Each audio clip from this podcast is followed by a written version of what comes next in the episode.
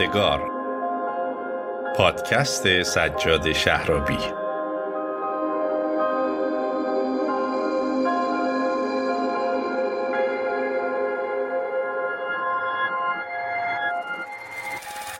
سلام وقتتون بخیر. به اپیزود چهارم پادکست یادگار. خیلی خیلی خوش اومدید. اگه سه اپیزود قبلی این پادکست رو شنیدید که خب خیلی خوشحالیم نظر انتقاد پیشنهاد نکته ای هست حتما در کامنت های شبکه های اجتماعی به ما بگید. اما اگر نشنیدیدم عیبی نداره می‌تونید از طریق تمامی پادگیرها سه قسمت قبلی رو بشنوید. فقط این نکته رو بدونید که در پادکست یادگار ما در مورد شرایط زندگی جاری آدم ها در زندان با شما گپ می‌زنیم تا تصویر ذهنی هممون نسبت به واقعیت زندان در سیستم جمهوری اسلامی هر روز کامل و کاملتر بشه و بیشتر آشنا بشیم با اون چیزی که در زندانهای سراسر ایران بر زندانی ها میگذره موضوع این اپیزود بازجو کیست؟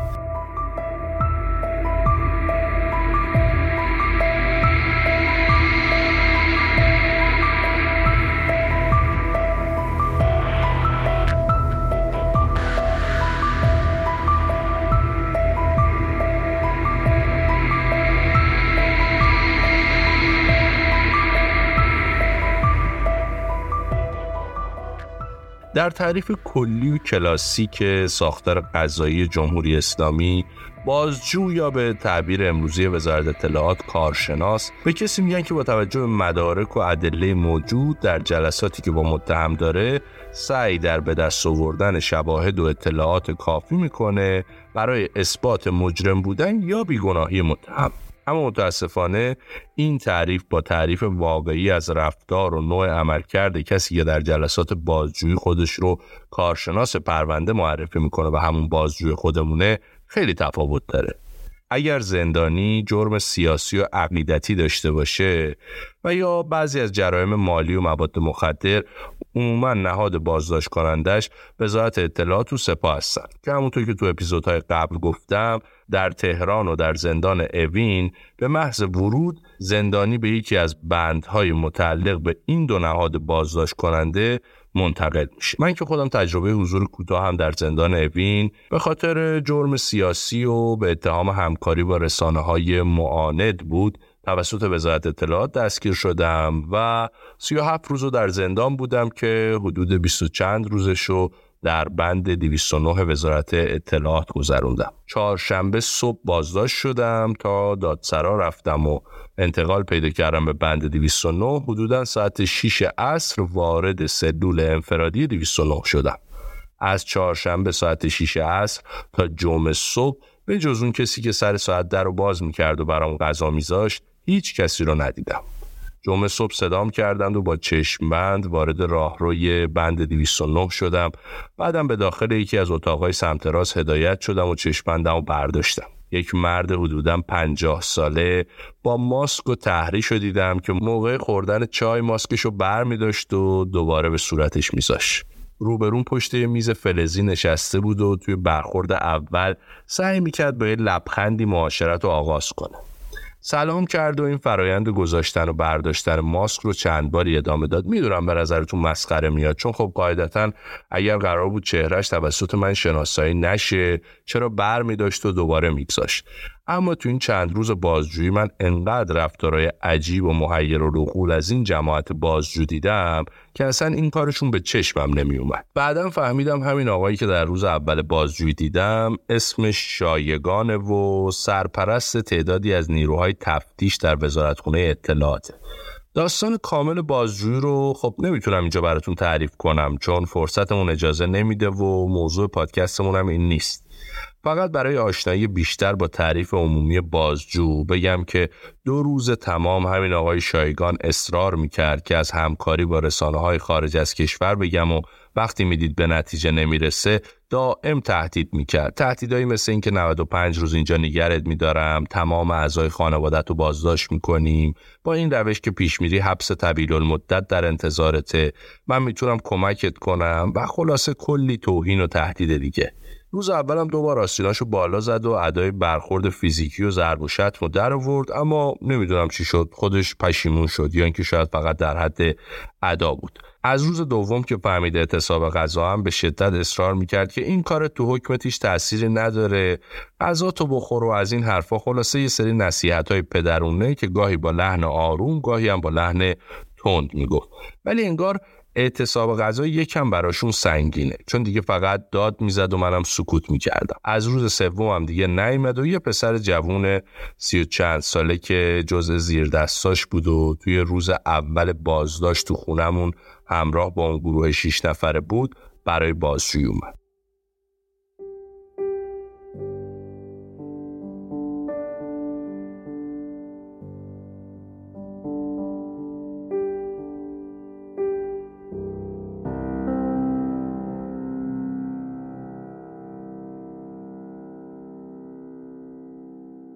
مژگان کشاورز فعال مدنی و حقوق زنان و زندانی سابق سیاسی که از معترضان به حجاب اجباری بود در تاریخ 5 اردیبهشت 98 در منزلش بازداشت شد و ابتدا بهش اتهام افساد فعل ارز زدن و در خطر اعدام قرار داشت. بعدا دادگاه به اتهام رایج اجتماع و تبانی به قصد برهم زدن امنیت ملی و تبلیغ علیه نظام و توهین به مقدسات مژگان کشاورز رو به 23 سال و 6 ماه حبس محکوم کرد. البته تو مرحله تجدید نظر رأی شکسته شد و به دوازده سال و هفت ماه کاهش پیدا کرد و نهایتا هم در تاریخ 15 مهر 1400 به صورت مشروط از زندان قرچک آزاد شد و از کشور خارج شد. خانم کشاورز در مورد تجربه خودش از مواجهه با بازجو و فرایند بازجویی به پادکست یادگار اینطور میگه برای بازداشتی های زن فقدان بازجوی زن هست خب بازجو همشون مرد هستن. در این شرایط معمول بازجو در شرایط تحقیق پرونده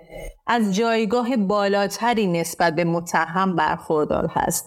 حالا اگر متهم زن باشه و بازجو مرد باشه اساسا قاعده چربش نظام مرسالار کار می‌کنه و اون رو دارای قدرت بیشتری جلوه میده. بازجو قدرتمندتر نشون میده. بازجوی مرد اگه دستش رو بلند کنه برای زدن تاثیر روانیش خیلی متفاوت تر از رفتار خشونت آمیز یک بازجوی زن در برابر یک متهم زن هستش. در نتیجه نبودن بازجوی زن باعث میشه که بازجوی مرد از وضعیت اقتدار بیشتری در بازجویی برخوردار باشه و بیشتر متهم زن رو تحت فشار قرار میده و نتیجهش میشه تأخیرهایی که به لحاظ کلامی یا رفتاری بازجوهای مرد متهمهای زن اعمال میشه. فحاشی خشونت کلامی و گاهی هم تعرض. معمولا تحمیلش برای متهم زن بسیار سخت هستش. مثال اینکه بازجوهای مرد با بیپروایی عکسای شخصی منو تو لپتاپم نگاه می‌کردن و به من نشون می‌دادن. عکسا رو کجا گرفتی؟ چرا در مهمونی ها با این پوشش ظاهر شدی؟ خب من احساس شرم می‌کردم و از خجالت به عکسام نگاه نمی‌کردم. احساس اینکه به خصوصی ترین مسائل زندگی من وارد شدن احساس تجاوز به هم دست می‌داد. تمام مکالمات شخصی من با خانواده و صمیمی ترین دوستانم رو برام پخش کردم و چت شخصیم رو روبرو گذاشتم و می‌گفتم گفتن ببین ما به تمام زندگی خصوصی تو دسترسی داریم و ما الان محرم اسرار تو هستیم و با ما باید راحت باشی. بعد از اتمام بازجویی ها با چشای بسته هر روز بعد توی راهروی باری که احساس می‌کردم که زیر زمینه. دستانم رو گرفته بودن که حالا زمین نخورم وارد سلولم می شدم چشپندم رو در می آوردم همیشه یه دوربین بالا سر هم بود و ها تا صبح روشن بود. من باید جلوی این دوربین ها همام می کردم دستشویی می رفتم و هیچ حفاظتی وجود نداشت. حس تجاوز تمام روحم بود و جسمم رو درگیر کرده بود. هیچ حریم شخصی در اونجا وجود نداشت. حس اینکه بازوها دارم بدن لختم رو می‌بینن در موقعی دوش گرفتن عذابم می‌داد. خب مواقعی هم سعی کردم با لباس هموم کنم که خب خیلی سختتر می‌شد و وقتی هم که پریودی خیلی عذاب آور بود که جلوی دوربین ها باید پد بهداشتی تو عوض می‌کردی و بعد که تو رو به بازجویی میبردن بازجو طوری رفتار می‌کرد که اطلاع داره تو پریود هستی. بهت نزدیک می‌شد و سیگار یا شیرینی بهت پیشنهاد می‌داد و خب من هم با نمود می‌کردم که هیچ نیازی ندارم. درباره عقایدم زیاد بازجویی می شدم. بسیار از مواقع با شما بازی می کنن تا بدونن آیا درست جواب می‌دید یا نه. و با قرآن هر روز برای من در بازی فال می گرفتن و می گفتن آیا مثلا فلان آمده پس اون توی و موسا مای جالب بود قرآن که خط قرمزشون بودم به سفره می گرفتن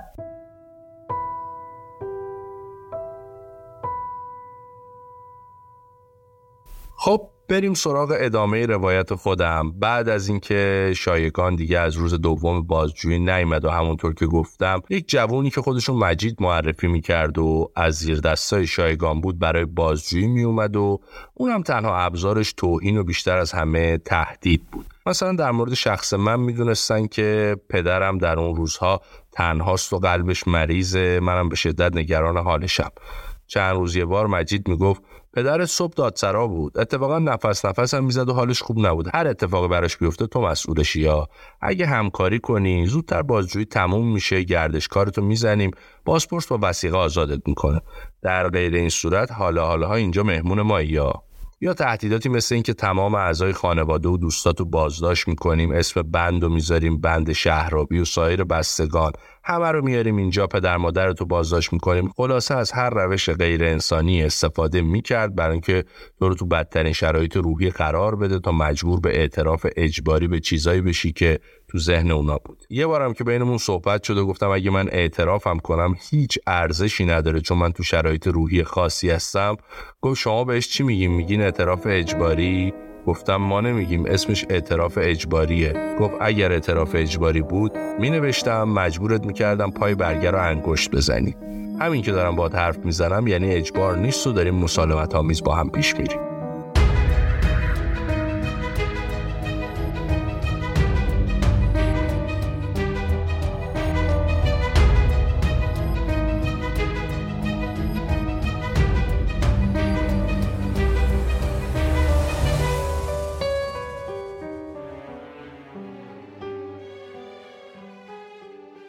در مورد کمبود دانش و آگاهی و بعضا هوش این عزیزان حداقل توی تجربه من براتون چیزای مهمی می‌خوام بگم. اما قبل از اون بریم تجربه جناب احسان مهرابی روزنامه نگار و زندانی سابق سیاسی رو از معاشرت با بازجوش و خاطره جلسات بازجوییش بشنویم. بازجوی من یک فرد نسبتا جوون بود با لباسهای شیک و ظاهری آراسته که اگر کسی او رو در خیابان می‌دید بعید بود که تصور بکنه او از بازجوهای وزارت اطلاعات به نظر هم نمی اومد که کارهایی که می‌کرد شکل کاملا عقیدتی داشته باشه و برحال در حوزه هایی نشون می‌داد که خودش هم خیلی بحث ها رو می‌دونه ولی به تعبیر خودش بابت این کار اضافه کاری می‌گرفت و پول می‌گرفت. در فضای بازجویی او تلاش می‌کرد که همواره ثابت بکنه که خداست و به نوعی حتی برخی از پیشبینی هایی هم که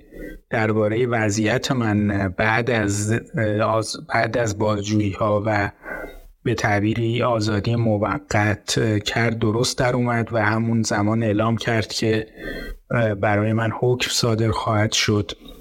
همون موقع اصرار داشت که وضعیت من به گونه خواهد شد که من به خارج میرم یا به تعبیری حالا مجبور میشم که به خارج از کشور برم که به نوعی بخشی از این پیش هاش هم درست در اومد. نکته دیگه این که او خیلی سعی می‌کرد که ثابت بکنه که در فضای بیرون از کشور و مجموعی بیرون از کشور وزارت اطلاعات به نوعی به تعبیر خودشون آدم داره و هم در فضای داخل از داخل کشور خیلی از مناسبات را به صورت کامل زیر نظر داره. بعد سالها البته بخشی از اون حرفهاش هنوز یاد من مونده. شاید دلیلش هم این هست که بخشی از حرفهای اون برای خود من ثابت شد به نوعی. به خصوص اون بخش بخشی که تاکید می‌کرد که در برخی از مجموعه های بیرون از کشور به تعبیری وزارت اطلاعات آدم داره. جهتی برای من ثابت شد که من هم بعدها به این نتیجه رسیدم که به حال اطلاعات مربوط به ما در اون رسانه ای که به تعبیری در اونجا اپلای کرده بودیم از طریق یک فرد لو رفته و این لو رفتن نمی‌تونسته به شکل الکترونیکی یا شکلهای دیگه باشه.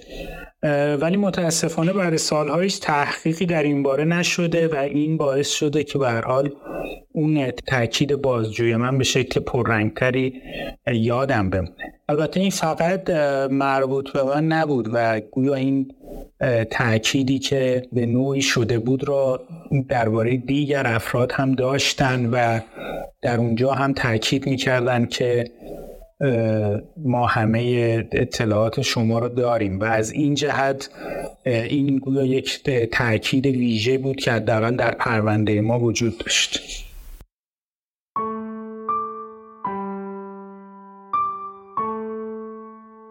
در مورد دانش کم و ناآگاهی بازجوها همینقدر بگم که مثلا قصدشون این بود که منو متهم به همکاری با رسانه های فارسی زبان خارج از کشور بکنن. اما کوچکترین شناختی از سازوکار رسانه فضای رسانه چگونگی فعالیت رسانه خارج از کشور نداشتن. فقط اسم چند تا رسانه رو شنیده بودن و تو دیوار تکرار می‌کردن. از روش مشابه دوتا بازجویی که خودم داشتم یعنی تهدید و تحقیر و فشار و شکنجه روحی و جسمی هم قاعدتا مشخص بود. هیچ گونه کار تخصصی و دوره ای رو برای فرایند بازجو شدن طی نکردن و اصلا ارتباط با متهم رو از اساس بلد نیستن.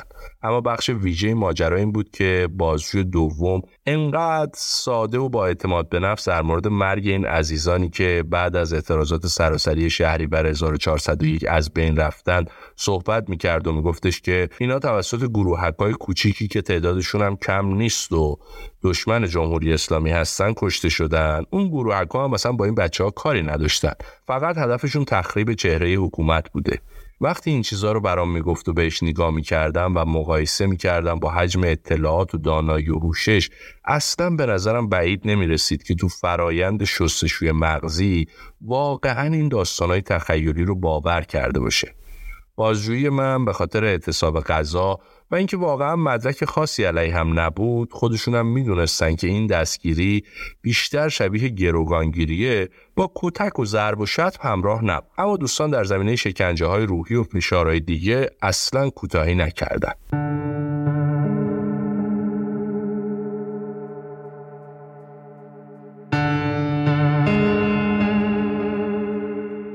بریم سراغ بخش دوم صحبت های خانم مجگان کشاورز در گفتگو با پادکست یادگار در مورد بازجو فرایند بازجویی. روزها و شبها برام مفهومی نداشت. ساعتی در سلول انفرادی وجود نداشت. روی موکد روی زمین سر با یک پتوی خاکستری سربازی.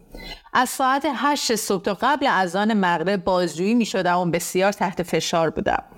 هرگز یادم نمیره پسری دهه هفتادی که بازجون بود با صدای بلند فریاد می‌زد. پاشو پاشو چرا خفه شدی؟ مگه به دوستات نمی‌گفتی پای اعتقاداتت میستی تاوان میدی و مبارزه می‌کنی. بلند شو و مبارزه کن با ما. منم به بازجو گفتم آخه با چشای بسته و دستای بسته چجوری مبارزه کنم؟ من که الان اسیرم و شما دارین منو شکنجه روحی می‌کنید. مجبورم می‌کرد با چادر نماز و مغنه تو اتاق بازجویی بشین و پاشو کنم و به هم پوزخند می‌زدم. سرم داد میکشیدن و تحقیرم می‌کردن. تیم بازجوها تمام تلاششون این بود که از من اعتراف اجباری بگیرن. بارها و بارها و بارها من جلوی دوربین ها می نشوندن وقتی با مخالفت من انجام می‌شد و اون چیزی که اونها می‌خواستن نمی‌گفتم تحت فشار قرار می‌گرفتم. یکی از بازجوها دهن بازجویی وقتی جواب تندی بهش دادم صندلی رو به سمتم پرتاب کرد. و به گردنم آسیب جدی وارد شد و ربات گردنم پاره شد. اینها تلاشی است که در دوره بازجویی توسط بازجوها انجام میشه. برای انتصاب متهم به کشورهای خارجی دستگاه های امنیتی و جاسوسی و اطلاعاتی خارج از کشور. و مرتب آدم را تحت فشار قرار میدن که تو با فلان نهاد با فلان اداره مؤسسه خارجی در ارتباط بودی و آموزش گرفتی. تلاشی که بازجو انجام میده برای اعمال این فشار دو تا هدف رو دنبال می‌کنه. تو رو دچار سراسیمگی می‌کنه بابت اینکه بیسی برای کاری که نکردی اقرار بکنی و یا مقاومت بکنم اگر اقرار بکنی که ویران می‌شدی و اگر مقاومت می‌کردم فشار بیشتر می‌شد. بازجو از فرصت این کار استفاده می‌کرد تا بقیه اتهامات رو بچسبونه. وقتی یه چیز بزرگتری که اقراق نکردی بهت فشار میاره ممکنه لابلای صحبت ها باعث بشه تن بدی به چیزهای کوچکتر که یا کردی یا نکردی برای اینکه از فشار بزرگتر رهایی پیدا کنی. در نتیجه مسئله انتصاب آدم به خارج از کشور یکی از شیوه های رایج هست که در بازجویی اتفاق میافته.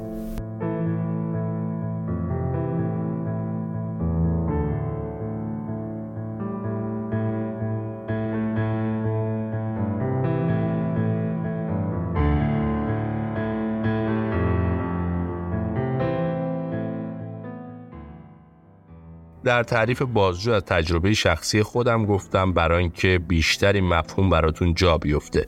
دوستانم هم تجربه شخصیشون رو با شما شریک شدن. با اینکه به کار حرفه‌ای رسانه و بیطرف بودنش اعتقاد کامل دارم و دارم نقل قول می‌کنم اما نمی‌تونم به این نکته اشاره نکنم که حتی توی یک حکومت فاسدم که تمام اجزاش در حال فروپاشیه دناعت و رزالت بازجو و جلسات بازجویی و اتفاقاتی که برای یک زندانی رقم می‌زنن و برای همیشه تو ذهنش حک میشه مثال زدنیه. بریم بخش دوم صحبت های احسان مهرابی روزنامه‌نگار و زندانی سابق سیاسی رو بشنویم. علاوه بر شکنجه ها تحقیر یکی از آزاردهنده ترین بخش های بازجویی بود که در به شکل های مختلف این تحقیر اعمال می شد همینطور تهدید هم طبیعتا در همه دوره های بازجویی وجود داشت. تهدید به اینکه همسرم رو بازداشت می‌کنن که این به نوعی سابقه هم داشت چون برادرم رو بازداشت کردن که من مجبورشم خودم رو معرفی بکنم بهشون چون در اون زمانی که برای بازداشت من اومده بودم موفق نشده بودن که من رو بازداشت بکنن. همینطور دیگر تهدیدها که برادرم رو از کارش بیکار می‌کنن یا یکی از دوستان من که ما با هم یک مسافرتی رفته بودیم به نوعی بعدها که متوجه شدن تهدید می‌کردن که برای اون هم مشکل به وجود میارن. و این تهدید به اینکه برای افراد دیگر مشکل به وجود میارن یکی از آزاردهنده ترین بخش هاست که به نوعی فرد را درگیر بکنه با این موضوع که علاوه بر اون عذابی که خودش می‌کشه به نوعی یک نوع عذاب وجدان هم داشته باشه که بازداشتش باعث به وجود آمدن اتفاقات ناگوار برای دیگران هم شده.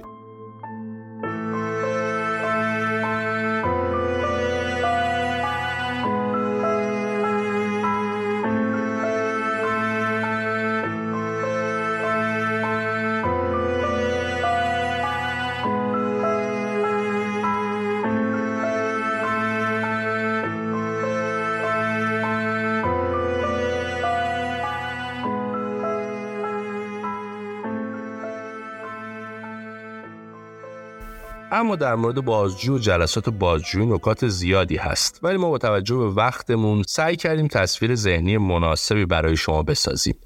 یه نسخه آخر و update شده ای از بازجو هم تو این سالا بیشتر دیده شده و اونم بازجو خبرنگارانی هستند که شغل اصلی اونها کار توی نهادهای امنیتیه اما پوشششون کار رسانه‌ایه. در رادیو تلویزیون و رسانه ها به عنوان خبرنگار مشغول جاسوسی برای حکومت هستند دو تا از معروف تریناشون هم آمن سادات زبیح پور و علی رزبانی هستند که در معاونت سیاسی سازمان صدا و سیما به عنوان خبرنگار شناخته میشن و در نوامبر سال 2022 هم توسط وزارت خزانهداری آمریکا تحریم شدند.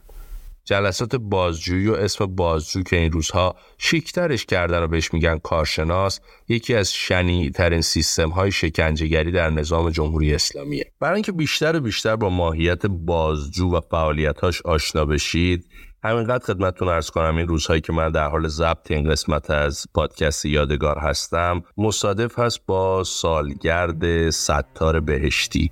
فعال کارگری و وبلاگ نویسی که در 13 آبان 1391 در سن 35 سالگی در زندان به دست حکومت کشته شد. اما حسین رونقی فعال سیاسی و زندانی سابق سیاسی که سابقه همبند بودن و دوستی با ستار بهشتی رو داره در مورد روایت ستار بهشتی از رفتار بازجو با او در استوری اینستاگرامش اینطوری می نویسه مرحوم ستار بهشتی مطالب و جزئیات تکان دهنده در باب نحوه رفتار بازجو عنوان کرد که شخصا با اینکه روایت های متعددی از شکنجه در پلیس امنیت شنیده بودم اما این میزان از خشونت و شدت عمل با توجه به نوع و سطح فعالیت ستار اصلا توجیه پذیر نبود. ستار نقل می‌کرد که بازجو منو در حالی که از سقف آویزان کرده بود مورد ضرب و شتم قرار داده. ستار می‌گفت به شدت نگران تکرار شکنجه ها هستم. اون اظهار می‌کرد در حالی که دستبند قپونی به من زده بودن و روی زمین رهام کرده بودن بازجو پاشو روی سرم گذاشته بود و به مادر و خواهرم فحاشی می‌کرد. ستار بهشتی بیان می‌کرد که توی یک مورد دست و پامو به صندلی بسته بودن و بازجو با مشت و لگت به جونم افتاده بود. ستار می‌گفت بازجو سراحتا به من گفته بود می‌کشم تو نمی‌ذارم زنده از اینجا بیرون بری. حتی نمی‌ذارم جنازت به دست مادرت برسه. تنها راهی که می‌تونی از اینجا بیرون بری و دوباره مادرتو ببینی همکاری با ماست. اینکه اون چیزی که من می‌خوام و بگی و بنویسی. فکر می‌کنم همین یک مورد به تنهایی بازگو کننده ی رفتار شنی و غیر انسانی بازجوها تو سیستم امنیتی جمهوری اسلامی باشه. امیدوارم در حد بزاعت و توانمون تونسته باشیم تصویر این تیپ رو برای شما شفافتر کنیم. شما هم اگه خودتون یا اطرافیانتون تجربه ای از بازجویی در سیستم امنیتی در سراسر ایران دارید لطفا در کامنت های شبکه های اجتماعی با ما شریک بشید. امیدوارم از شنیدن این اپیزود از پادکست یادگار رضایت داشته باشید.